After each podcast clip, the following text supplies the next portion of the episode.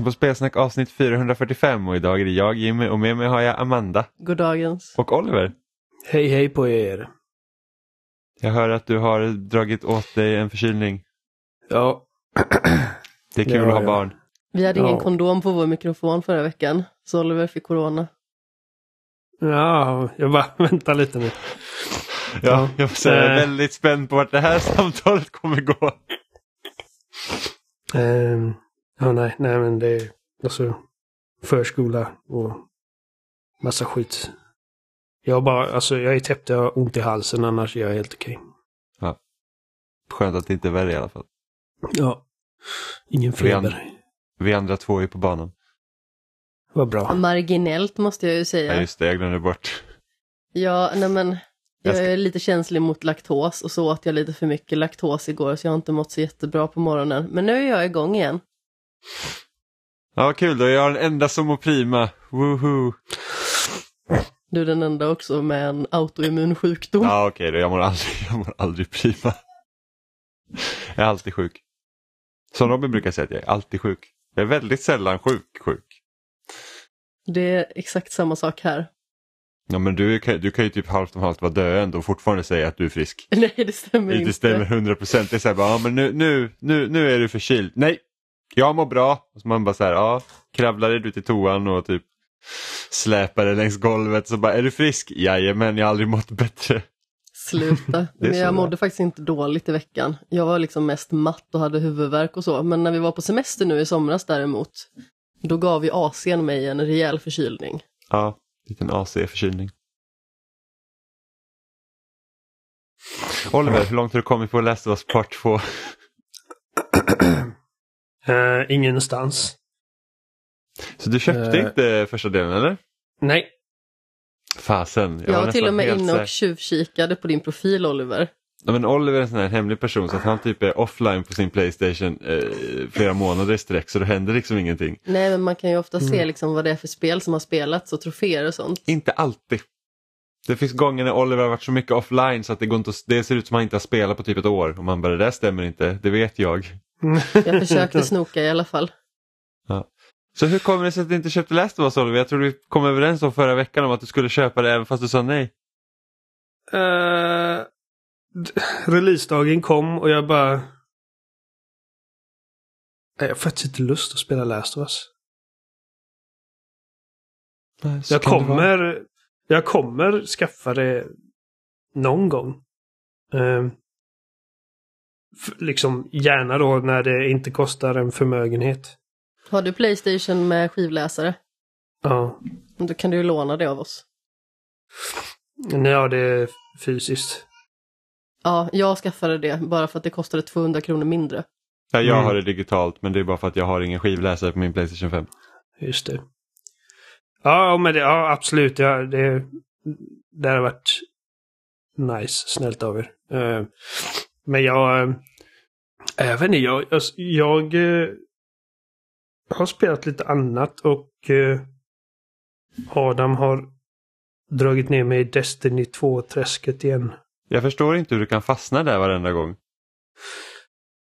Alltså jag... jag kolla här, han, han giftade nya expansionen till mig och då, och då kan man inte bara, nej, jag vägrar.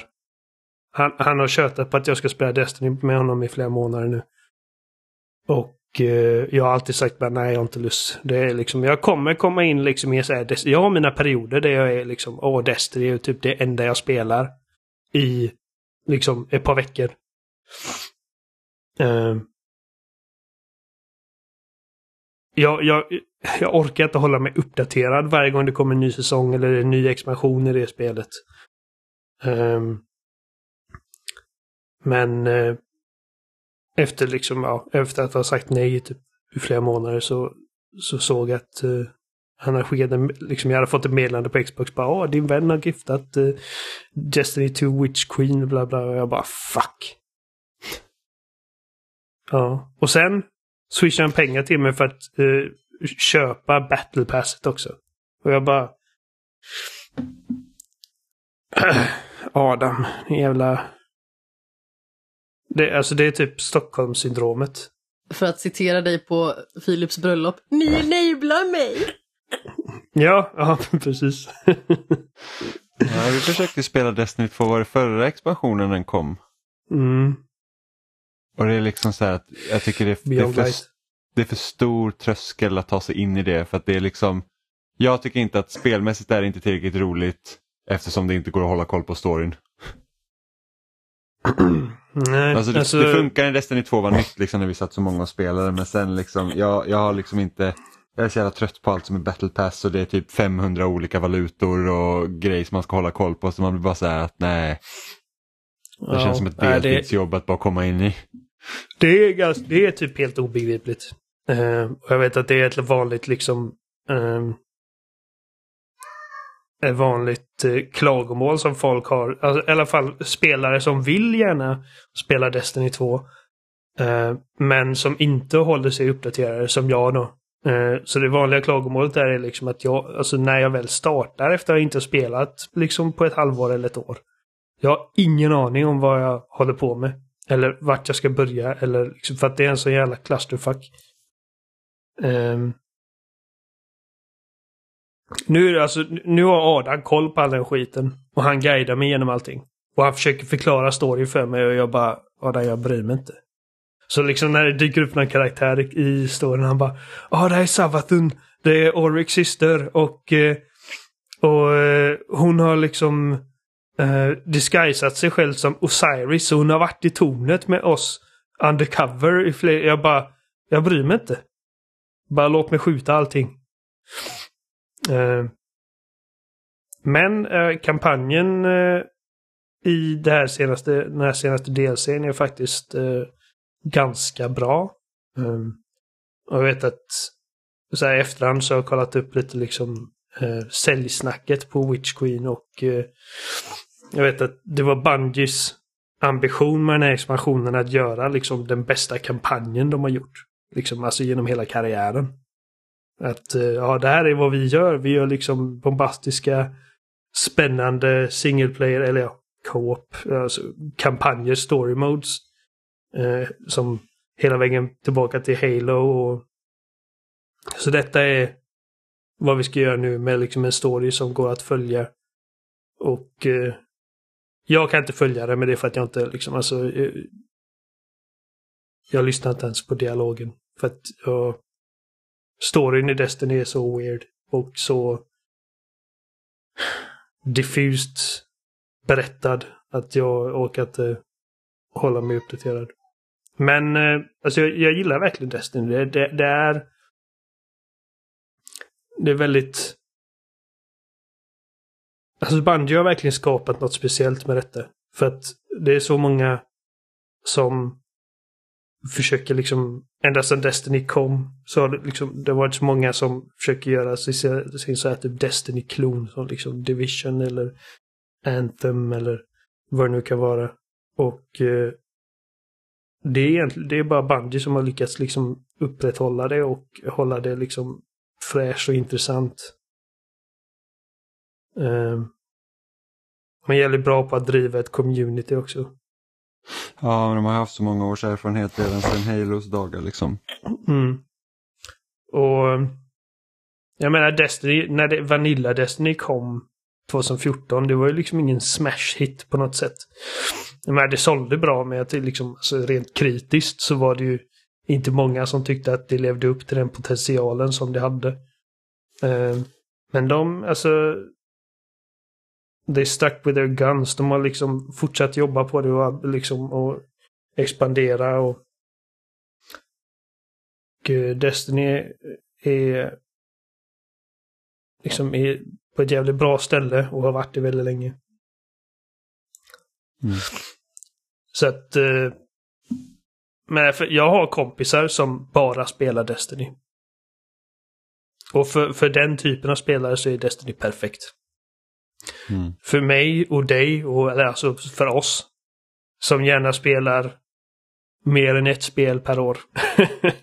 Ja, precis. så, är, så, är det, så är det lite, det är jävligt överväldigande. För att det är liksom, det är så mycket som händer och eh, så många grejer man måste liksom hålla sig uppdaterad med för att liksom verkligen förstå vad det är som händer. Inte bara storymässigt utan även, även liksom på ett typ strukturellt plan. Um, men ja, nej, alltså Destiny är bra. Går det ens att köra baskampanjen i Destiny 2 idag om man köper spelet nytt? Liksom det är så första gången du startar Destiny. Kan du köra den storyn som vi körde när spelet var nytt? Jag tror det. Jag, jag, jag, jag får dubbelkolla. Jag vet att det, det är många eh, liksom expansionskampanjer som inte går att spela idag. Typ Forsaken. Ja, det vet jag att de, en del är ehm, bortplockat. Men de har ju sagt nu att de, de kommer hädanefter in, aldrig sandsätta någonting. Alltså liksom sandsätta betyder att vi, vi tar bort detta, vi lägger det liksom i arkivet.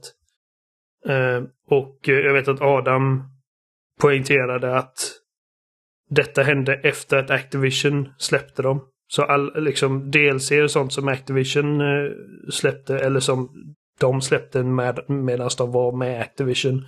Det är sunsetat medan allting som har släppts sen dess och framåt kommer liksom finnas där. Mm. Um, men ja, det, det, det är weird för att det finns liksom fysiska upplagor av spelet.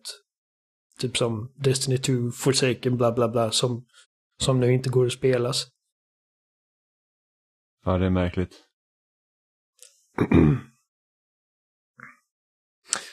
Nej men så att uh, jag, jag spelar Destiny och vi kör på uh, Legendary svårighetsgraden. Så att alltså ett uppdrag kan ta typ två, tre timmar. Mm. Uh, och jag har faktiskt haft kul med det. Um, så att när, när fredagen kom och jag bara hmm, 850 spänn för att spela Last of Us. Alltså jag, som, ni vet hur mycket jag älskar Last of Us. Det är liksom ett av mina absoluta favoritspel. Jag, men, men jag har också spelat det alltså över ett dussin gånger. Mm. Uh, så att det var liksom ingenting som som verkligen liksom knackade på dörren och bara hmm, kolla här, spela mig. Jag, jag har inte... Jag kan vänta med det faktiskt, ärligt talat. Mm. Men apropå Last of Us då, Amanda, du har ju spelat det. Ja, och du också. Ja, jo. Men vad, vad tycker du då? Så här, vi har ändå kommit till typ Billstown nu. Ja, precis. Vi är ju i Lincoln just nu och jag har ju träffat Bill och har varit på väg med honom en liten stund. Jag vet inte riktigt, har du träffat Bill än? Nej. Ja, du är precis innan där vid det kassaskåpet va? Ja. Ja, nej men eh, det som jag framförallt tänker på, nu har jag ju spelat The Last of Us ganska många gånger och du också, du har väl till och med tagit Platinum i det eller någonting sånt? Ja, i remasterversionen. Precis. Eh, och jag har ju spelat på Playstation 3 och Playstation 4 och därtill spelat om det flera gånger. Så man känner ju det här spelet ganska så väl, även att jag är inte en sån som har tagit alla ledtrådar och liksom alla samlarobjekt och sånt i min genomspelning. Men eh, man vet ju liksom i mångt och mycket hur man ska röra sig och var man ska gå och sådär. Och känner man för det så finns det ganska mycket att se vid sidan om om man vill. Men eh, några saker som jag framförallt har reflekterat över i The Last of Us Part 1, det är ju egentligen att detaljrikedomen i miljöerna är verkligen enastående. Alltså detaljrikedomen i Naughty Dog-spel i allmänhet är ju så väldigt märkbar får man ju ändå säga. Men det känns verkligen som att det blir mycket tydligare nu. Eh, det sticker verkligen ut hur snyggt det är överallt, liksom med varenda liten vrå egentligen. Mm. Och det betyder ju inte att de inte har gett kärlek till varenda vrå tidigare, bara det att de haft möjlighet att göra det liksom på ett helt annat sätt nu när det finns liksom, liksom en annan kraft i maskineriet så att säga. Det är nio år sedan det första kom. Precis. Liksom... Och jag menar, det var ju liksom två konsolgenerationer sen. Så det är liksom inte så konstigt att det går att uppdatera så mycket, men jag gillar verkligen det. Det känns eh, som ett, ett spel som jag faktiskt tycker är otroligt vackert redan liksom på den forna tiden så att säga har lyckats eh, bli alltså, så pass tjusigt. Och man slås liksom av det överallt, hur fantastiskt fint det är. Och man ser ännu mer saker typ i bakgrunden och så liksom. Om man kollar en, en bit bort så känns det som att det är ännu mer levande. Eh, det som händer liksom runt omkring. Jag tänkte på det redan liksom när man var i den här första karantänzonen, liksom att det känns som att saker händer runt omkring. Det känns liksom inte som att det här är en stängd korridor, utan det känns som att det finns skit att se här runt omkring, även om man inte kommer dit. Eh, en annan sak jag reflekterade över också, eh, det är ju liksom att karaktärernas utseenden har justerats och förbättrats. Om vi tar Tommy till exempel, som vi inte har träffat än i hans liksom äldre dagar. Men han ser mycket yngre ut i liksom den inledande sekvensen och jag tycker att det passar. Eh, jag köper verkligen liksom att det är den yngre versionen av Tommy. han ser liksom inte likadan ut och sen så har de bara tagit ett aging filter på liksom, utan eh, jag tycker ändå det känns som att det finns en viss skillnad. Sen så har vi ju haft med oss Tess som också ser kanon ut. Alltså hennes ja, karaktärsdesign får verkligen skina nu. Ja, jag tycker alltid att Tess har sett lite märklig ut i originalet. Ja men det liksom har blivit någon sån här konstig snipighet i henne tidigare. Eh, bara för att som sagt, eh, det är huvudkaraktärerna som får den absolut mesta uppmärksamheten. Även Marlene. Och nu Bill. Bill ser fantastisk ut verkligen. Eh, och sen liksom ser man ju ännu mer liksom livligheten i karaktärernas ögon, deras minspel och sånt. Eh, så just utseendemässigt känner man bara att wow, vad, vad fint det ser ut liksom. Det märks verkligen att det är uppiffat rätt så rejält. Ja men det känns liksom som att varje liksom känsla som karaktärerna försöker förmedla kommer mer in till sin rätt. Ja men precis, det blir mer intensivt ja, på det sättet. Vi, alltså, liksom typ, när vi var liksom vid det tillfället där vi måste lämna test då. Mm. Det var liksom hela den konversationen den kändes mycket mer påtaglig än tidigare. Ja. Även om den såklart har liksom, och det som händer där har ju liksom ändå varit så att det, man, man, känner ju liksom den uppgivenhet som finns där men just det att karaktärernas ansiktsuttryck kan också förmedla det bättre nu gör också att man var så här, oj liksom det, det, det är nästan som att man får, det ger det lite en annan umf eh, i dialogen mellan dem. Precis, mm. spoiler för Last of Us, spola fram 15 sekunder. Eh, när Sarah dör, det är ju också en sån grej som man har ju alltid suttit och lipat liksom varje gång man har sett den scenen egentligen för att den är ju så otroligt hemsk. Men där är också liksom en sån scen som man kan liksom inte fortfarande hålla sig och här blir det också ännu mer påtagligt liksom med Joels minspel och oh, Sarahs minspel, alltså det blir mycket råare. Alltså det, det var liksom så, var, usch, alltså det var nästan som man... Ja, det var hårt var det. Ja, man kunde nästan känna sig att det känns som att jag har blivit skjuten. Liksom. så att, ja, så att det, det, har ju, det har ju varit ett otroligt stort lyft. Du får liksom. hennes död att handla om dig. ja, ja, precis. Ah, mitt liv! eh, men alltså det, så det känns ju... Det, där tycker jag verkligen att mellansekvenserna liksom har fått sig ett ordentligt lyft på grund av det. Ja, men precis. Och vi diskuterade ju för några avsnitt sen också liksom att The Last of Us Part 1 kanske liksom inte är till för de som redan har spelat och de som redan är vedertagna fans. Eh, och det är det förmodligen inte primärt, men det är ett bra sätt att visa hur jäkla snyggt liksom ett äldre spel också kan bli. Det är ju där Absolut. som, alltså, eftersom jag har spelat originalet så många gånger så de här mellansekvenserna, jag, jag, så jag kan liksom jag kan blunda och se dem framför mig. Jag kan dem utan till. Och det är där som liksom eh, det är lättast att märka var, var arbetet har gått in. För... Ja men precis, man märker ju det eh, och det är liksom väldigt tydligt men det känns liksom som när man ser det i den här skruden då så tycker man liksom att men det här är precis som jag har sett det tusen gånger förut. Bara för att det känns liksom likadant, bara det att det är snyggare liksom. Ja, för att det är samma spel. Mm. Alltså helt och hållet. Liksom så här, Collectibles ligger på exakt samma plats. Det är liksom, det finns... Det, det är inte... Ingenting har bytt plats utan allt är där vad det ska vara. Och det gör ju liksom så här att nu när man sitter och spelar så är det så här, ja men... Alltså man hade ju typ kunnat spela remastered om man inte bryr sig om att det ska se snyggare ut. För att det är exakt samma sak.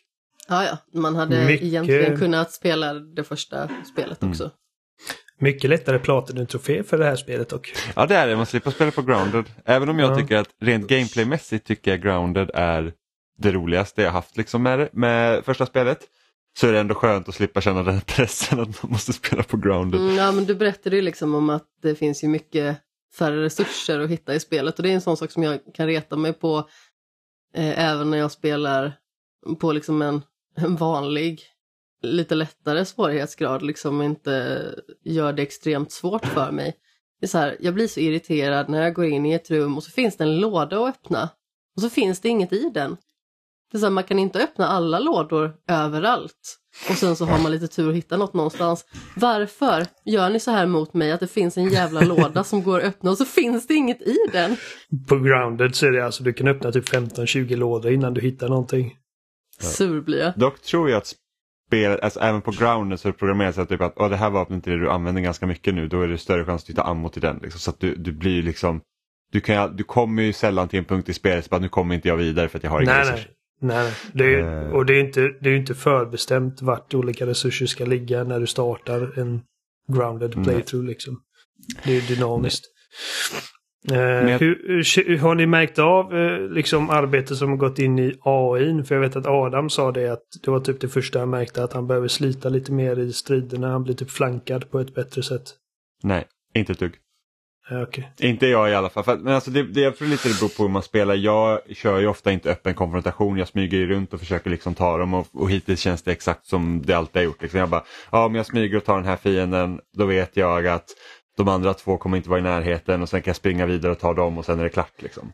Alltså Eh, jag smyger ju framför allt när det är eh, äckelzombies liksom.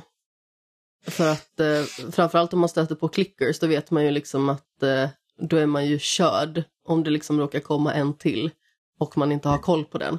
Så där försöker jag liksom smyga och kniva. Mm. Men Nej, jag- eh, jag tycker i att- övrigt så... Ursäkta.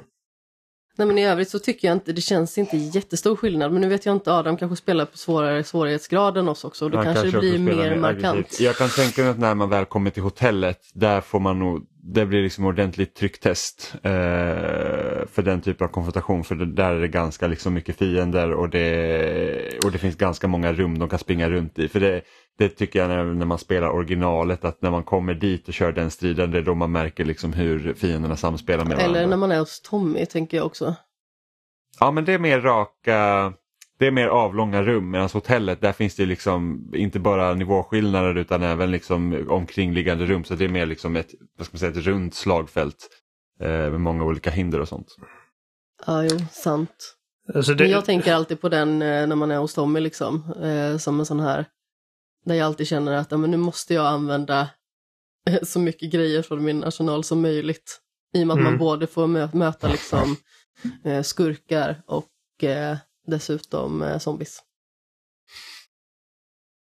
Eh, men alltså, det beror på if- ifall du är en sån spelare som, som smyger dig igenom varje konfrontation och liksom tyst och metodiskt plockar fiende efter fiende, då, då, då kommer inte den AI liksom skina på samma sätt för att de har inte så mycket att reagera på. Liksom. Jag, jag tycker att striderna i Last of Us är som absolut roligast när man jag menar, inte, inte kör liksom guns blazing, typ som om, som om det vore ett Halo-spel, men ändå liksom att man, man har lite öppna konfrontationer och liksom retirerar lite för att gå och crafta lite molotovs och sen så blir det en öppen konfrontation igen och sen så tillbaka. Alltså liksom så att det blir liksom en dynamisk actionsekvens. Ehm, Mm. och jag... Mm, så, alltså, så långt som vi har kommit så finns det liksom, alltså det är inte många sådana ställen där det liksom finns tillfälle att göra det om du inte liksom vill bli överrumplad. Eh, Nej, ett ställe jag tänker på liksom där kanske är lite mer märkbart, det är ju när man hänger upp och ner vid kylskåpet. Jag vet inte, har du fått göra det Jimmy? nej. Nej, jag gjorde ju det för en liten stund sedan. Eh, och där märker man liksom att det känns som att fienderna rör sig runt lite mer och liksom inte bara typ kutar rakt fram. Mm. Och det känns som att Ellie också liksom är mer mobil liksom i, i det sammanhanget. Ja, och ens kompanjoner har inte lika stor benägenhet att dun dunsa fram och tillbaka i fiende liksom, sikt. Det, för det var ju, när, när, spelet var nytt så var det att man var ju skiträdd när man typ smög runt bland klickar så han bara dunk, dunk, dunk, dunk, dunk, och så har Ellie sprungit framför någon och man bara här, här kommer jag. Alltså lugn. så att jag tror att där har de också lyckats programmera dem bättre så att de liksom så här, att inte bryter eh, inlevelsen på samma sätt. Men det jag känner liksom nu när man oh, för typ femte eller sjätte gången jag spelar första Last of Us, det är det egentligen hur mycket de har Alltså hur många så system de har som många utvecklare redan använder, liksom som lånar från rollspel. Så att man kan uppgradera Joel, man kan crafta och man ska leta resurser. Och att det liksom är gjort ändå på ett väldigt sparsmakat sätt. Att det liksom inte tar över eller ens känns onödigt. Utan det känns ganska naturligt att vi kan uppgradera de här få sakerna. Eller jag har de här fem grejerna jag kan crafta. Eller jag måste leta lite resurser så att jag liksom har lite hjälp. Eh, så jag, jag tror rent gameplaymässigt så tror jag nästan det är det jag gillar bäst med spelet är hur man kan ändå ha de här vanliga systemen som finns i många spel idag men att det är liksom inte, det är inte som Assassin's Creed med typ fem stycken skill trees och där du egentligen majoriteten av grejerna du får är onödiga utan de känns som att de finns bara där för att de måste finnas där. Ja, och här känns det som att hela liksom gameplay-upplevelsen är byggd kring de här typ fyra olika pelarna och liksom väldigt väl avvägda mot varandra. Det känns som att uppgraderingssystemet på något sätt är simpelt men det är liksom inte rudimentärt. Nej, och det är liksom så här enkelt. Okej, okay, jag vill ha mindre weapons way. Här finns det två uppgraderingar du kan få för det. Punkt. Eh, eller så här, oh, jag vill kunna hela mig snabbare. Det är fan nice för att jag blir skjuten jävligt mycket. Okej, okay, här är de två uppgraderingar du har. Punkt. Så att det är liksom det är inte som att jag måste titta igenom fem olika skills innan jag kommer till den skill för att kunna hela mig snabbare. Eh, så det är väldigt lättöverskådligt och sen det här spelet kom ju ändå under en tid där det var väldigt vanligt att ha liksom superlinjära spel och du, du hade liksom inte så mycket valmöjligheter och även om Part 1 är ju egentligen lite mer linjärt än Part 2 för att Part 2 öppnar liksom upp banan lite mer så är det ändå liksom att det känns inte bara som att jag går på en rak sträcka rakt fram utan det är liksom varenda nivå har ju ändå ett mått av att jag kan gå in här om jag vill eller jag kan gå in i det här byggnaden om jag vill eller jag kan helt skippa det också om jag vill det.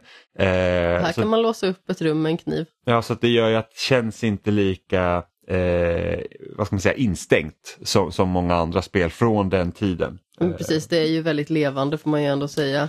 Och någonting som gör det ytterligare lite mer levande, det är ju när man faktiskt uppgraderar vapen. Eh, och man står liksom vid sin arbetsbänk och eh, då får man liksom se Joel då liksom veckla ut sin lilla typ arbetsväska och fippla lite med eh, vapnet eller vad han nu gör. Så hör man kanske en konversation i bakgrunden. Eh, sist jag gjorde det så stod liksom Ellie och Tess och pratade med varandra och så det kändes liksom som att man fortfarande var kvar i spelet. Inte som att men nu går jag och gör en annan grej som är i en meny, utan det kändes liksom mer som att man fortfarande är kvar i upplevelsen. Ja. Men eh, som sagt, om man har spelat Last of Us tidigare och inte känner för att betala en halv månads lön på spelet så alltså remastered-versionen funkar lika bra. Det är liksom, jag kan inte säga så här att åh, du måste spela part 1 för att det här är liksom, som många säger, liksom, att det här är den definitiva upplevelsen. Jag skulle inte säga att du får en sämre upplevelse bara för att du spelar Playstation 4-versionen. Du får en eh. snyggare upplevelse nu. Ja men så är det ju. Men, men, men, liksom- samtidigt så är ju inte det allt heller utan vi har ju liksom upplevt det redan på Playstation 3-eran. Ja. Och då var det en stark upplevelse redan när det kom. Så om man fortfarande känner sig okej okay med att spela liksom äldre versioner, antingen då liksom Playstation 3 eller remaster på PS4 liksom så, så kör igen eller vad katten. Alltså, ja, det är men... liksom inte så dödsviktigt att köra det här. Nej, nej speciellt om du känner så att nej, men jag, jag, det finns liksom inget multiplayer heller att, att bli uppdaterad med. Som jag vet att när jag köpte remastered-versionen så var ju det för att kunna spela multiplayer. För att alltså Last of Us multiplayer är faktiskt riktigt bra. Eh, och nu finns ju inte det här heller så att det liksom finns inget så att oj jag måste hoppa på Medan folk fortfarande spelar online för att det finns inte längre. Eh, så att det liksom, och har man PS Plus till exempel så ingår väl remastered-versionen till och med i den här Game Collection. Så att du har ju egentligen spelet redan. Så att... Eh, Borde ju nämnas att eh, Part 1-versionen har oerhört bra accessibility features.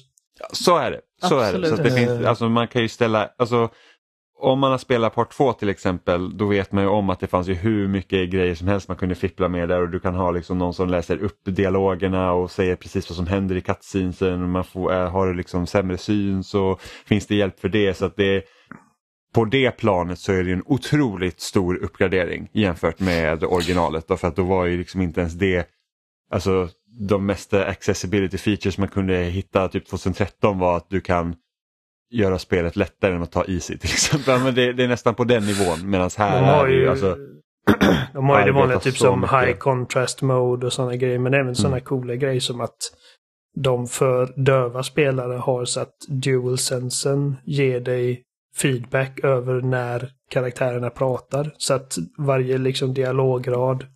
Så dels kan du läsa texten som de, liksom av den här repliken som någon av karaktärerna har. Men du känner även i, i kontrollen liksom rytmen av den repliken. mm. Ehm, så att du liksom får kontext på hur det sägs och när det sägs. Så att... eh, Alltså det får Ja. man ju, det, det, det är ju det är en stor uppgradering om man behöver någon form av extra hjälp eh, för att kunna spela. Och det, är- det är jättebra att, att de här stora liksom, studierna som har de resurserna och kan lägga pengar på att fixa så bra eh, tillgänglighetsalternativ gör det. Det är Ja, verkligen men jättekul. precis, de vinner ju bara på det. Ja, gud ja. Det är liksom, ju, fler personer som kan spela, ju bättre.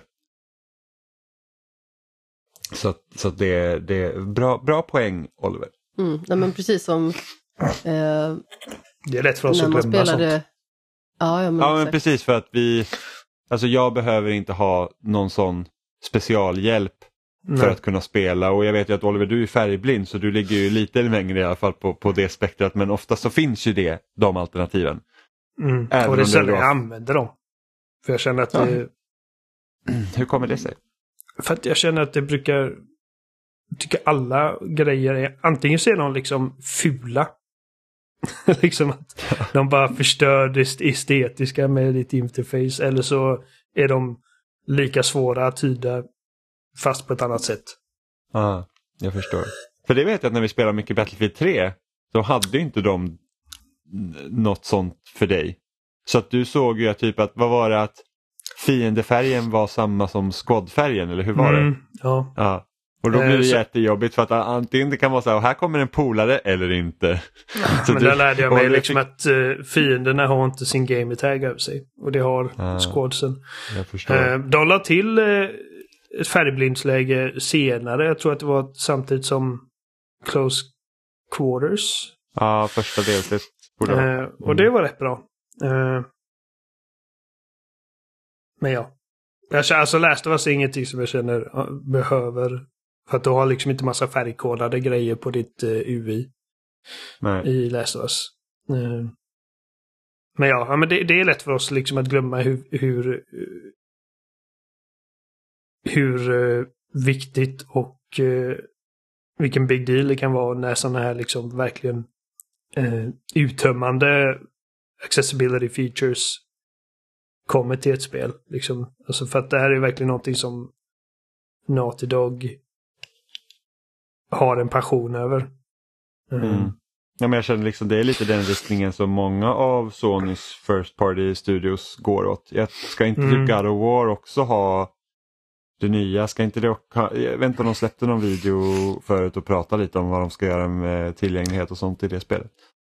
Jag har inte, jag har inte läst något om det, men, men jag kan inte tänka mig att det inte kommer med accessibility features. Um, Mm. Och sen Men- så är det så häftigt att det går att göra sådana Alltså vad, vad, vad, vad långt man kan gå för att liksom hjälpa personer som vanligtvis inte kan spela på samma villkor så att de faktiskt kan. Alltså jag bara tycker så det här, är "Oj, helt sjukt att jag, jag eh, är typ det finns blind folk... och man bara what? Ja, det finns blinda Ja. spelare som har klarat Last of Us Part 2. ja, Det det, är är, helt jättehäftigt. Ja. Uh, Eller sjukt kan jag inte säga. Jag menar på ett bra sätt. Alltså, Mm. det är helt... Det är väldigt Makalöst. imponerande. Ja. Så att det, ja. Nej men så det är att ha, har man om man inte känner sig ett brinnande behov att man vill spela om Last of Us och se det snyggare så finns det egentligen ingen anledning att köpa spelet. Eh, har man aldrig spelat det tidigare och inte vill lägga ut de pengarna då tycker jag att remastered-versionen fungerar minst lika bra. Om man inte behöver de här extra tillgänglighetsfunktionerna då, då är ju part 1 som sitter som handen i handsken om man säger så. Men Oliver, du har spelat ett annat spel som har fått ganska bra kritik den senaste, eller ja, sen det släpptes egentligen och det är ju Immortality. Mm. Eh, som är Sam Barlows eh, studios nya spel, alltså skaparen av Her Story och Telling Lies.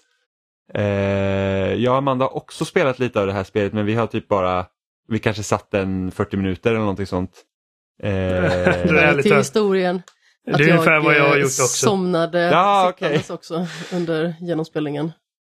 ja. Eh, Jag såg, ja, eh, jag såg en sån här liksom eh, tweet där de samlar olika betyg och grejer för Immortality. Jag har aldrig hört talas om det. Och det var Mm. liksom bara åh 10, 10, 10. Eh, inte nödvändigtvis av de största publikationerna men liksom bra betyg. Eh, och att det var liksom available på Game Pass och jag bara men det här ska jag testa. Och det är helt obegripligt. Jag fattar inte någonting av vad det handlar om. Eh, Nej, så- så, så att USPen är ju det här att eh, det är en skådespelerska som heter vet du, Marissa Marcel. Eller? Har jag hittat på det? Ja, det låter bekant. ja. Ja, någonting sånt i alla fall. Eh, och hon har varit med i tre stycken filmer och sen har hon bara försvunnit. Så du ska liksom ta reda på vad som egentligen har hänt med henne. Eh, och genom att kolla igenom gamla filmklipp och liksom typ undersöka objekt i de här klippen så att du får se nya filmklipp och sen på något sätt ska du liksom komma fram till en eh, lösning då så att säga. Eh, och det går ju ganska mycket i linje med hans tidigare spel för att typ Her Story så var det ju, då satt du ju vid en liksom en en dator en, en, en, som hade en databas med olika filmklipp där eh, det var liksom ett förhör med en kvinna. Och så skulle du försöka pussla ihop det genom att liksom skriva in de olika söksträngar. Typ så här, men, du kunde typ skriva ja, men, karaktärens namn eller typ så här, kvinna i röd skjorta eller ja, men liksom sådana saker eh, för att få liksom fram eh, filmklippen. Och det var ju väldigt spännande. Alltså det, det året det spelet släpptes så var det ett av mina favoritspel det året. Eh, men Immortality är inte lika självklart att veta hur man egentligen ska komma fram i berättelsen för att Ja men som Nej. sagt, vi, jag och Amanda har spelat typ 45 minuter och det är bara så att jag vet inte, alltså jag vet inte vad, vad är det vi gör här? Det var det- att det vi var så det om vi har slutade gjort för mig. framsteg. Ja. ja. Jag, liksom, jag har bara kollat på massa random-klipp men jag, jag fattar inte hur man ska liksom... För att poängen är att man ska typ restaurera hennes filmer eller något sånt där. Och jag, jag förstår inte liksom rent mekaniskt hur man gör det. Jag bara kollade på grejer och klickade Ja, det- på grejer. Det finns en gömd spelfunktion i spelet som gör att det börjar nystas upp saker i videosarna. Och de berättar inte den här grejen för spelaren för att det är någonting du ska upptäcka själv. Och då kan man börja typ låsa upp liksom så här att okej nu fattar jag och då kan man gå tillbaks till äldre filmklipp och börja liksom scrolla igenom dem igen för att liksom försöka hitta de här eh, sakerna som gör att man liksom kan börja förstå vad det är som sker. För det är det som gör det lite knepigt. Är det att ett, till exempel tar man Her Story så var det så tydligt att ja, men här är ett polisförhör med någon. Och Då kan man liksom utvinna information på samma sätt men här ska vi då ta reda på eh, en, kvinna som har försvunnit genom att titta på filmklipp från en film. Och då blir det liksom så här, men vad ska de här filmklippen kunna ge? Och, och, och den här liksom dolda funktionen den, den, liksom, den öppnar upp ganska mycket men jag vill inte spoila vad det är för någonting i podden. För att det är en del av det att upptäcka det själv. Ja, ärligt Så att jag- talat inte så mycket mer att säga om Immortality. Nej, nej inte jag heller men det, det, det är lite synd att man inte har för att vi läste vad Sparta 1 släpptes så vi satt oss och spelade det istället för att fortsätta med Immortality men det det är väldigt viktigt att känna vibrationerna i kontrollen. Om man, eh, Ja, jag, jag jag tänkte det. Liksom, bara, vad fan, det pulserar någonting. Jag Mm. fattar inte vad det är. Vad betyder det? ja, jag vet och jag trodde ju att min kontroll typ muppade sig. Jag var ju bara så här, nu slutar inte min kontroll att vibrera så att då pausade jag och startade i klippet igen och då, då liksom slutade det. Och det var så här, ja ja. Ja, det var det jag gjorde med. Jag, trodde det var en bugg. Ja. Så att, eh, men det, det ska vara en, en, liksom en, en liten ledtråd till att då ska du göra någonting i klippet. Så att, eh, ja. Men du hade också spelat Immortals, eh, Oliver. Ja, Immortality Eh, Phoenix- och Immortals Phoenix Ja, Rising. Phoenix Rising som är här typ Assassin's Creed fast inte Assassin's Creed i Mm. grekisk mytologi. Det var lite lättare att, eh, att spela. det var det är mindre oklart vad det är man ska göra. Ja, du har en stor karta du ska gå till massa pluppar och döda Ja. massa fiender. Det är alltså... Jag vet att folk har liksom snackat om att ah, det är typ inspirerat av eh, Breath of the Wild. Mm. Men jag tror ändå att liksom, jag, jag, jag blir ändå rätt förvånad över hur mycket Breath of the Wild det är. Alltså det är eh, snudd på en rip-off av Breath of the Wild. För att inte nog med att du har, alltså klättringssystemet är typ exakt likadant. Du har stamina. Eh, och du kan klättra på liksom i princip vad du vill. Eh, du har glide-funktion som också har, som påverkar stamina-mätaren. Och sen är typ pusslen också att du har typ en magnet som du kan flytta tunga föremål och lägga dem på grejer. Alltså det, det är verkligen... Det här spelet hade inte existerat om inte the Wild fanns. Mm. Det är liksom så, så likt. Eh, men utan då det som gjorde the Wild så bra. så, Men vad, vad, vad är det då som gör liksom att, att om, om, de här, om det här spelet är så likt Breath of the Wild, vad är det då Immortals missar? Ehm, alltså, dels så... Men det är inte ett särskilt fint spel. Alltså det, på ett tekniskt plan är det ju liksom eh, mer avancerat om man ska säga än vad Breath of the Wild är eftersom att det är liksom ett eh, Playstation 4 och Xbox One-spel. Men, eh, men rent estetiskt så tycker jag det är ganska fult. Och eh, Alltså särskilt UI't. Uh, interfacet är verkligen, alltså det ser ut som ett mobilspel så här, det är ett gratis mobilspel. Eh, Mm. Och eh, du har liksom, okej, åh, du ska gå till det här tornet och eh, synka och då får du se vart allting är på kartan. Och eh, du har liksom alltid en waypoint som, som eh, forslar dig åt det håll du ska gå. Eh, Medan Breath of the Wild så var det liksom att det fanns ju de här tornen och eh, du kunde liksom placera ut waypoints och grejer och jag vet när du är på liksom The Great Plateau så tror jag till och med att de är utpla- eh, utplacerade. Även om du... Nej, du, du måste, du, jag tror du måste markera dem själv för det är en del tutorialen. Det Jaha, så att du kan ja. hitta tre stycken shrines. Peka, så zooma in, peka ut dem och sen så gör, går dit typ. Breath of the Wild fungerar så väl som det gör eh, för att det ger dig agensen att själv eh, utforska den här eh, platån eller den här världen. Och eh, resan du gör är liksom, den instigeras av dig i mångt och mycket. Mm. Eh, även om de givetvis har liksom... Så Immortals bara forslar dig fram längs, Ja. så bara gå hit, gör det här. Tänk Ja. inte själv helst. Nej. Ehm, så att menar, i, i Breath of the Wild så är det liksom att du är, du är direkt liksom alltså aktiv och kognitivt aktiv i att utforska dina, dina omgivningar och eh, det är du som liksom du förstår snabbt vad alla de här grejerna du hittar, vad de fyller för syfte. Mm. Och eh, det är du som bestämmer liksom i vilken ordning, vilken takt och, och, och allt sånt. Medan här är det liksom att följ waypointen, du behöver inte tänka så mycket. Eh, Mm. Och eh, jag, vet inte, alltså, jag, jag kommer inte spela klart det här spelet. Eh, det trodde jag också på heller Game Pass inte. nu. Ja, precis. Jag, jag startade inte för att jag bara åh, det här vill jag spela klart. Det var mer att jag var, jag var nyfiken. Jag köpte ju spelet för det var på ganska billig rea typ tre veckor innan det kom på Game Pass. och jag var så här, "Ah, ja men jag kan vara sugen på ett Ubisoft Open World när jag inte har något annat för mig. Typ. Och sen så bara, jag har inte spelat det. och nu är det på Game Pass. Ja. Ja alltså, så här. Det är inte dåligt på något sätt. Eh, det är bara väldigt icke iögonfallande. Ja men det är ett Ubisoft det- Open World-spel. Ja, ja, men det är inte ens liksom ett, ett liksom högprofils Ubisoft Open World-spel. Det är liksom det här sidoprojektet. Eh, som...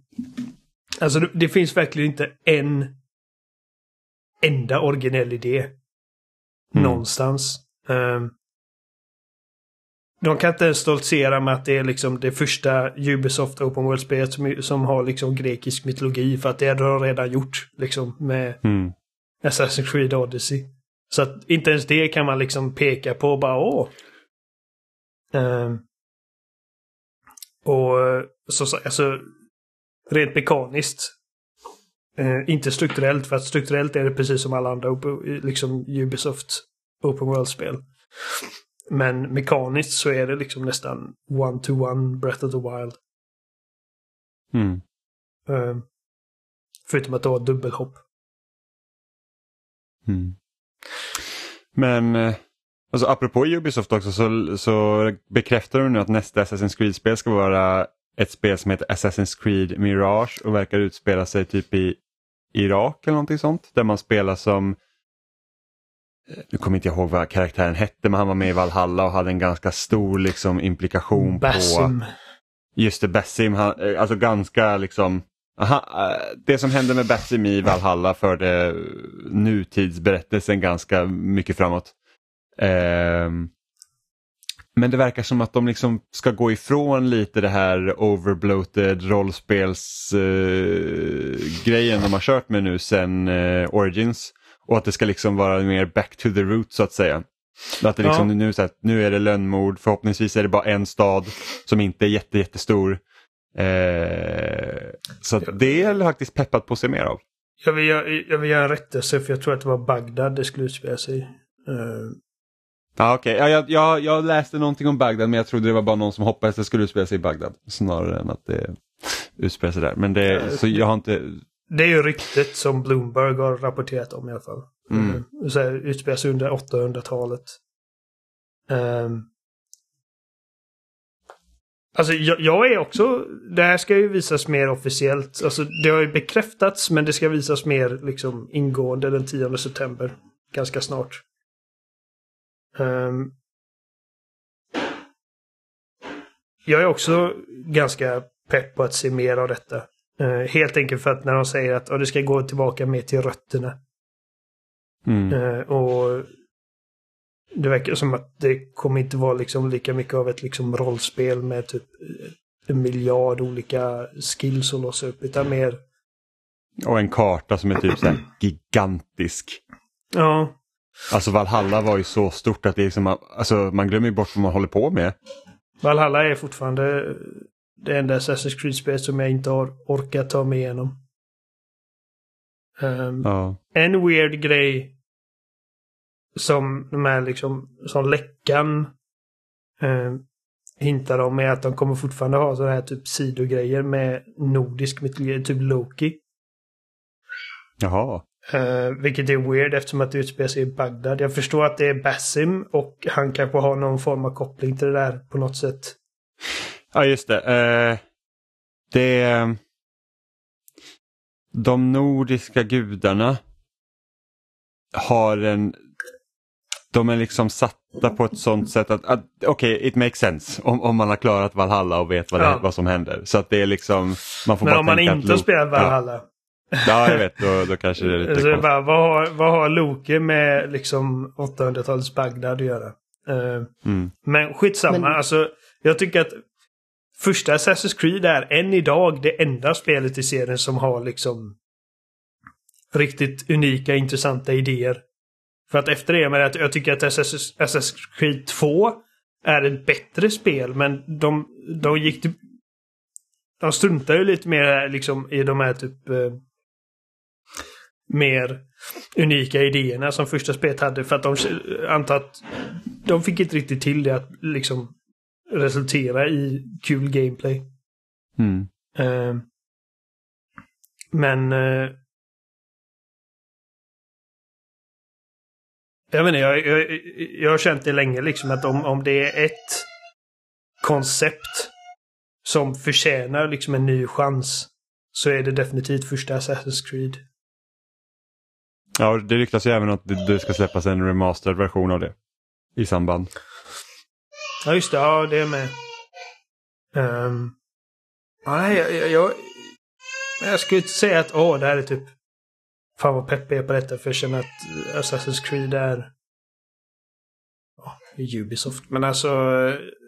Men jag, jag är faktiskt väldigt nyfiken på att se det. Mm. Det låter ju åtminstone som att Jimmy får det som han vill ha av ett Assassin's Creed. Om det liksom bara ska röra sig i en stad liksom. Ja, ja, men det har ju saknat. Alltså, jag skulle gärna vilja ha liksom en utarbetad stad igen och inte liksom en stor jävla landmassa där alla liksom byar och städer i den är liksom, känns så intetsägande. Mm. Sen så kanske de inte gör liksom en hundraprocentig eh, exakt version av Bagdad. Det är kanske är lite svårt också att göra liksom med tanke på hur långt tillbaka i tiden det utspelas också. Men jag tänker att eh, om de liksom begränsar det till en stad och kanske lite runt omkring så blir det kanske inte lika expansivt och oövervinnligt som Valhalla till exempel. Nej, men alltså tvåans olika stadsdelar med liksom Florens och Venedig och vad nu tredje stället hette. Eh, det kändes ju skitnice liksom. För ett, det kändes som att man liksom gjorde en progression genom Italien och sen var det att man var på var, i varje stad en stund. Så det är att man lärde känna karaktärerna som fanns i den och man lärde känna liksom hur staden var uppbyggd och allting sånt. Så det var, och det har ju saknats i serien sen, ja men egentligen, det blev så stort. Det lät så roligt när du sa stadsdelar. Jag förstår ju att du menar liksom de olika delarna Ja, jag av städer. Men jag tänkte, åh, stadsdelen Florens. Ja, nej, nej, utan de olika liksom då uppbyggda städerna. Så Vilken att, var den tredje tror du? Vad fan var det? Oliver, hjälp mig här. Florens, Venedig och... Jag kommer inte ihåg. Det här var irriterande. Jag tror att den Eh, Florens och Venedig, Venedig var väl de två stora. Ja, men det undrar om det inte fanns något mellanläge också. Som var liksom... Ja, just det, Monterigno. San Gimignano.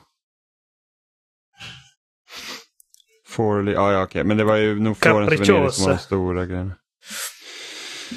Men det var nice. Men eh, Amanda, du hade ju spelat eh, Roll 7s andra spel som de har släppts i år med Rollerdrome. Ja, men eh, det stämmer faktiskt. Så vad är det här för ett spel? Ja, alltså hur ska man beskriva det här egentligen på bästa möjliga sätt? Det är liksom om du tar den här eh, eh, spännande sporten roller derby och sedan så sätter du ett eh, skjutvapen i handen på spelarna istället. Eh, så det här är ju liksom i en fiktiv framtid helt enkelt. Där man eh, spelar en rollerdrome-spelare som eh, helt enkelt tar sig igenom liksom någon form av turnering skulle man kunna säga. Och du har ju också spelat det här, Ja, det eller hur? Så det man gör är att man man, man, man tävlar då i, i rollerdrome så att säga och det går liksom ut på att eh, mörda alla fiender som är på banan samtidigt som man skejtar runt då på sina rullskridskor. Eh, och man har liksom olika vapen till sitt förfogande och för att ladda om sina vapen så behöver man göra tricks. Och så gäller det att få så höga poäng som möjligt genom att liksom hålla upp sin kombomätare liksom både med tricks och att då eh, skjuta fienderna helt enkelt. Precis. Och man spelar ju en kvinnlig protagonist som heter Kara Hassan. Mm. Som man då får liksom eh, styra runt på de här banorna. Och eh, jag tror att jag tycker nog att eh, det var roligare än du tyckte. Alltså jag är inte helt klar heller, ingen av oss är klar med spelet utan vi har liksom börjat på det.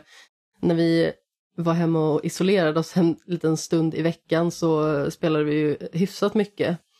Eh, och jag påbörjade det här, du påbörjade det här lite tidigare och sedan, sedan även lite andra spel liksom. Men alltså det som jag tycker är roligt framförallt med det här spelet det är ju liksom att man behöver konstant vara aktiv. Man behöver liksom hålla ögonen på skaft, man behöver fokusera liksom på vad ens fiende är för någonstans. Eh, och man behöver liksom vara lite taktisk, även att det liksom är ett energiskt spel där man liksom eh, åker runt då på sina eh, rullskridskor och eh, glider liksom eh, på räls eller man eh, eh, kastar sig liksom upp i luften och gör några volter och eh, tar tag i sina skridskor och gör liksom de här tjusiga tricksen för att då liksom ladda upp. Och sedan så kan man ju sakta ner tiden helt enkelt för att eh, då liksom få lättare att sikta. Så det är ju liksom det som gör att det inte blir att det blir för hastigt och oöverkomligt på något sätt. Utan du hoppar högt upp i luften till exempel och så kanske förbereder dig för ett trick. Sedan så saktar du ner tiden, skjuter och sedan så genererar ju fienden hälsa också. Mm. Och alla de här tricken, precis som du sa innan, de gör ju liksom att man fyller på sin ammunition helt enkelt. Så eh, man behöver ju hela tiden den aktiviteten, vilket jag tycker är väldigt charmigt. Sen så tror jag att Olly Olly World till exempel, eller Olly Olly-spelen i allmänhet tilltalar ju mig mer just för att det, du har en utstakad bana. Du har X, Y och Z hinder. Du hoppar, du sveper, du gör massa tricks, eh, du glider på räcken och så vidare. Du hoppar upp på väggar, gör lite tricks därifrån. Eh, visst, du kan välja lite olika vägar på banorna, men det handlar liksom mer om att skapa en lång kombination av tricks och eh, utan att liksom bryta den tjusigheten egentligen. Och samla höga poäng på vägens gång. Och det funkar bättre för mig, för där handlar det liksom mycket mer om att du, mem eh, du memorerar en väg eh, och du försöker att perfektera den. Här är ju att du liksom behöver vara lite mer kreativ i stunden. Och lite mer reaktionär beroende ja, på vad som visst, händer. Du kan ju memorera vad de olika personerna står för någonstans och försöka liksom hitta den ultimata vägen om du så vill. Men det blir fortfarande inte samma sak. Nej. Eh, jag har mest problem med styrningen. Eh, jag har faktiskt inga problem med den. För att det som händer, alltså karaktären rör sig framåt hela tiden. Alltså du, du liksom trycker fram på stickan en gång och sen då är, då är man liksom i rullning. Och sen så styr du liksom höger och vänster. Det är liksom så du byter riktning och det, det har jag jättesvårt med när även kameran byter, för att man siktar ju, liksom, man har ju vapen så man måste fortfarande sikta liksom med högerstickan och det har jag jättesvårt med och det är liksom jag skulle ha svårt med det oavsett vilket spel det är när det hamnar sådana vinklar. Eh, och sen så är hoppknappen, du måste ladda upp ett hopp så att du håller in X för att liksom, nu laddar vi och sen släpper man X för att hoppa och jag hade hellre velat haft liksom bara att när jag trycker på X så hoppar man direkt. För att det liksom gör så att det man behöver använda knapparna så mycket till att liksom, så här, pausa tiden, till sikta, till att skjuta, till att göra tricksen och hålla in olika knappar för att då kunna göra olika typer av tricks. Att det liksom blir lite för mycket för min hjärna för att liksom känna att det ska flyta på tillräckligt bra. Eh, och sen så känner jag ibland att det inte Kontrollen är ibland inte tillräckligt responsiv heller för att det känns som att ibland när man försöker hålla in en grab eller liksom nu ska jag hålla in så att jag kan göra volter så registreras det inte ibland. Och, och speciellt när man då kör på de svårare banorna där det är så att okej okay, men jag kan inte göra ett misstag här nu för att då, då kommer det gå dåligt. Eh, och sen så kändes det som att kontrollen inte riktigt responderar som den ska. Då, då, då blir jag lite sur. Jag tycker ofta att det fungerar väldigt bra och det finns ju liksom en knapp där man kan ducka sig undan också från fiendens skott och sådär och jag tycker oftast att den responderar ganska så väl. Och eh, ja, men den kan man även också... när man liksom är precis i skottlinjen och eh, man verkligen duckar undan i sista sekund så känns det liksom som att man, eh, man känner sig häftig liksom för att ja. man är snabb och smidig. Och dodge brukar ofta inte vara ett problem för att det går också att planera lite bättre. Det är just det här att man ska liksom, okej okay, nu måste jag göra en massa tricks och hålla in typ de här två knapparna samtidigt som jag snurrar runt och sen ska jag gå liksom in i skjutande läge på en gång så att jag liksom kan hålla upp min kombomätare. Det är då det liksom kan röra till sig att det är så att oj, det här knapptrycket registrerades inte. Ja men exakt. Och sen så finns det ju liksom någon form av bakgrundshistoria. Eh, inte bakgrund som i dåtid utan bakgrund som att den är lite i bakgrunden eh, gällande liksom skurkaktiga stora företag och sånt där. Men det intresserar mig inte så jättemycket i den här typen av spel oftast för att det är ett så speligt spel att det hamnar väldigt mycket i förgrunden hos mig. Och, och visst, det kan ju vara så ibland att man intresseras av berättelsen ändå, när det är liksom spel där man är väldigt aktiv. Men just den här typen av spel eh, tror jag att eh, det intresserar mig liksom inte så jättemycket såvida inte det presenteras för mig på ett sätt så att jag verkligen ska vilja utforska det mer. Och det gör det inte riktigt för att jag tycker att det är kul att spela. Mm. Det är samma sak som om det liksom hade varit någon stor spännande berättelse i Olly Olly World att ta del av. Men det gör det liksom inte riktigt för mig. Det finns liksom inte så mycket där utan där tycker jag liksom är kul att spela för att det är spännande mekaniskt och det finns liksom många olika vägar att ta. Och det finns liksom mycket att lära sig genom själva spelandet. Mm. Jag, gillar, jag gillar idén väldigt mycket men eh, själva spelet passar inte mig riktigt. Jag får se hur jag känner liksom när jag är klar med det. Det lär ju inte nå någon topp 5-lista om man säger så. För att det är liksom, jag tror jag är på, jag har väl klarat fem eller sex banor någonting sånt av typ nio. Eh, Jag är och, nog strax bakom dig tror jag. Ja, och det är liksom, jag tycker att de senare banorna, det är så mycket fiender och det händer så mycket att man så här, alltså, jag tycker det är svårt att hålla koll på. Ja men precis och det är liksom, Det är liksom- men, raketkastare och det är Ja, och det är bomber och det Slagträn. slänger ut minor och det är liksom, och helst av allt på en gång och det är liksom så här, va? Det, det, det blir jättejobbigt tycker jag. Så är det någon som står på någon avsats med en sniper. Ja, precis. Så det händer rätt mycket. Men det är en rolig idé. Alltså Roll 7 är ju en väldigt bra utvecklare men Det kanske är en bättre idé på pappret än liksom vad det faktiskt är när man spelar det. Men jag tycker ändå att det är roligt och det känns liksom inte riktigt som att jag tycker att det inte fungerar alls när jag spelar det. Det är bara det att de kanske hade behövt eh, slipa några vändor till.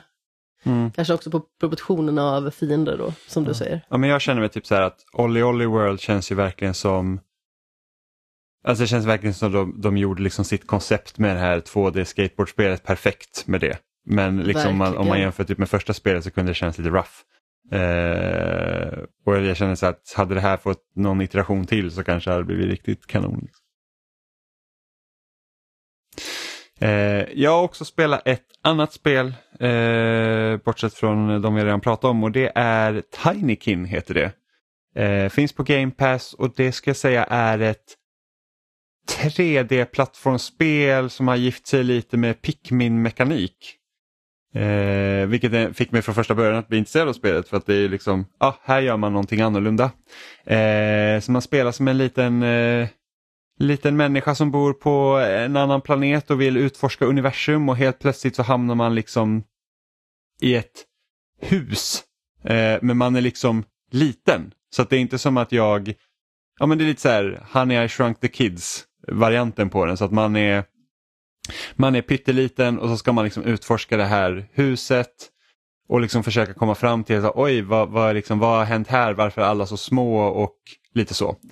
Eh, så att det, huset eh, innebos av diverse småkryp som liksom är då dess invånare och sen så ska man då försöka eh, luska ut lite vad som har hänt. Och så finns det lite olika banor som man springer runt på och det är ju mer typ Spyro the Dragon än vad det är Super Mario till exempel när det kommer till utmaning och så. Alltså det, det handlar mer om att plocka upp och samla saker än att nu ska jag klara det här svåra plattformshoppet till exempel. Eh, vilket jag kan tycka är lite synd för att jag, jag vet inte om jag behöver ha ett spel till där man ska samla bara en massa grejer snarare än liksom att utmana mig lite i hur jag tar mig runt på banan. För att, alltså jag spelar ju mer plattformsspel för att jag vill liksom ha lite knepiga plattformshopp än att jag vill säga att oh, men jag ska hitta alla collectibles på den här banan. Men det är mer av det senare än det förra. Eh, men då, det som ger då det här spelet liksom lite av så här att sin unikhet är ju det här liksom Pikmin-elementet egentligen och de kallar sig liksom Tiny Kin så jag, jag vet liksom inte riktigt vad om det är typ så här, ska det vara typ bakterier eller vad som helst, i alla fall små, typ, små monster ser de nästan ut som. Eh, som har lite så här olika förmågor och som du hittar på banan då och sen ju längre in i spelet man kommer ju fler liksom Tinykins hittar man som har liksom olika förmågor då. Eh, men de är också låsta till liksom, specifika banor så att det är inte så att Tinykins jag hittar typ på bana 5 kan jag använda på bana 1 igen. Utan så att varje bana är väldigt liksom fastlåst liksom i att okej okay, men det här är de här Tinykinsen du har här och det är de du har då. Eh, så det gör liksom att när man väl får de här nya Tinykins med nya förmågor, det gör inte det så att man liksom, oh, men du kan gå tillbaka till en annan bana och hitta saker som jag inte hittat förut. Utan det är liksom att du kan 100% en bana på en gång. Och sen kan du gå vidare, du behöver liksom aldrig återvända egentligen om du inte vill. Eh, och sen så i Pikmin till exempel så är hela den här grejen att du ska liksom hitta de här pelletsarna och sen så får du tillbaka dem till en bas och så föder du upp dina Pikmins och så får du liksom själv bestämma att okej okay, men jag behöver ha fler röda Pikmins nu för att vi ska gå till det här eldstället och då, då försöker man fixa sådana. Här är det ju verkligen så att Tinykinsen är ju redan förutbestämda på eh, varje område så att det är liksom det blir egentligen bara en extra förmåga som din karaktär har snarare än liksom att, att du måste liksom vara varsam hur du hanterar de här Tinykinsen. Eh, och liksom det kan allt vara från att de är bomber till att de eh, kan skapa nya plattformar eller höja upp dig så att du liksom kan nå högre ställen. Eh, så det känns mer som en rolig gimmick än att jag känner att oh, wow, liksom det här spelet verkligen det förändrar allt bara att jag har de här liksom medhjälparna med mig. Eh, vilket jag kan tycka är lite tråkigt men det är heller inget så här mastodontspel, alltså jag var väl klar på typ åtta timmar eller någonting sånt. Så det, är, det är ett kortare spel och det liksom var ganska nice att bara typ slänga på en podcast och, och lyssna på den. Samtidigt som man liksom sprang igenom och, och egentligen länsade banorna efter hemligheter och collectibles och lite sånt som finns. Eh, jag önskar bara att det hade kanske varit lite mer utmanande plattformsmässigt också. Snarare än att ja, men samla skit. För att det finns gott om spel där man bara samlar skit för samlandets skull. Eh, men också finns också på Game Pass att om man är liksom sugen på lite mer av ett plattformsspel eh, med lite Pikmin-element i sig så kan man i alla fall testa det. Men jag hade ju hoppats på att det skulle typ vara mer som A Hat in Time åt det hållet än typ Spyro the Dragon. Vilket för Spyro är det typ det. Man går runt och samlar skit till ingen nytta. Och ett annat spel som finns på Game Pass är ju Two Point Campus som eh, jag vill bara säga att jag har eh, tagit Platinum i nu. Och eh, det var väldigt härligt. Grattis, grattis. Ja, tack. Men du har ju också 100% Ja, det har jag gjort. Fast eh, just på Game Pass. Ja, precis. Det stämmer. Ja, men det var en väldigt härlig upplevelse i och med att det är ganska långt. Så. Ja, men det tog eh, många timmar. Det är bättre på att optimera än jag. Jag är lite mer pedant och sitter och pillar rätt så länge på vissa saker. Eh, och det fick ju också mig, precis som jag tidigare sagt, sugen på att spela Two Point Hospital igen. Så jag laddade ner det i alla fall, men jag har inte börjat spela det igen. Nej, och nästa vecka så är det Splatoon time. Ja, just det. Ja. Ska du köpa Splatoon, Oliver? Ja. Kul. Har vi hela helgen framför oss med Splatoon. Hoppas man kan spela tillsammans ordentligt. Ja, men precis. Jag sitter ju ute i skogen så hoppas att jag också kan spela med er. Ja. Skogen. Ja, Amanda ska åka bort nästa helg. Till Garphyttan. Ja. Mm. Så att eh, nästa vecka blir det ingen Amanda i podden. Förmodligen. Varsågod och sörj. Ja, varsågod och sörj. Precis. eh, men det var väl allt vi hade för den här eh, veckan om ni inte har något annat ni känner att ni behöver lyfta. På hatten. Ja. Nej, jag är nöjd. Alla... Men ni hittar oss som vanligt på spelsnack.com och där finns också länkar till alla ställen vi finns som är din favoritpodcast-app, Spotify, Apple Podcast eller där du sätter in dina RSS-flöden. Vi finns också på Facebook, Instagram och Twitter där ni kan följa oss och ni kan också såklart mejla till oss på kontaktet spelsnack.com eller byta ut kontakt mot något av våra förnamn spelsnack.com så eh, kanske vi pratar om just din fråga i ett framtida podcastavsnitt. Och med det sagt så hörs vi igen, Amanda håller på att hungra ihjäl här hör jag. Eh, så säger vi hej då så hörs vi igen nästa onsdag. Hej då. Puss i ljumsken.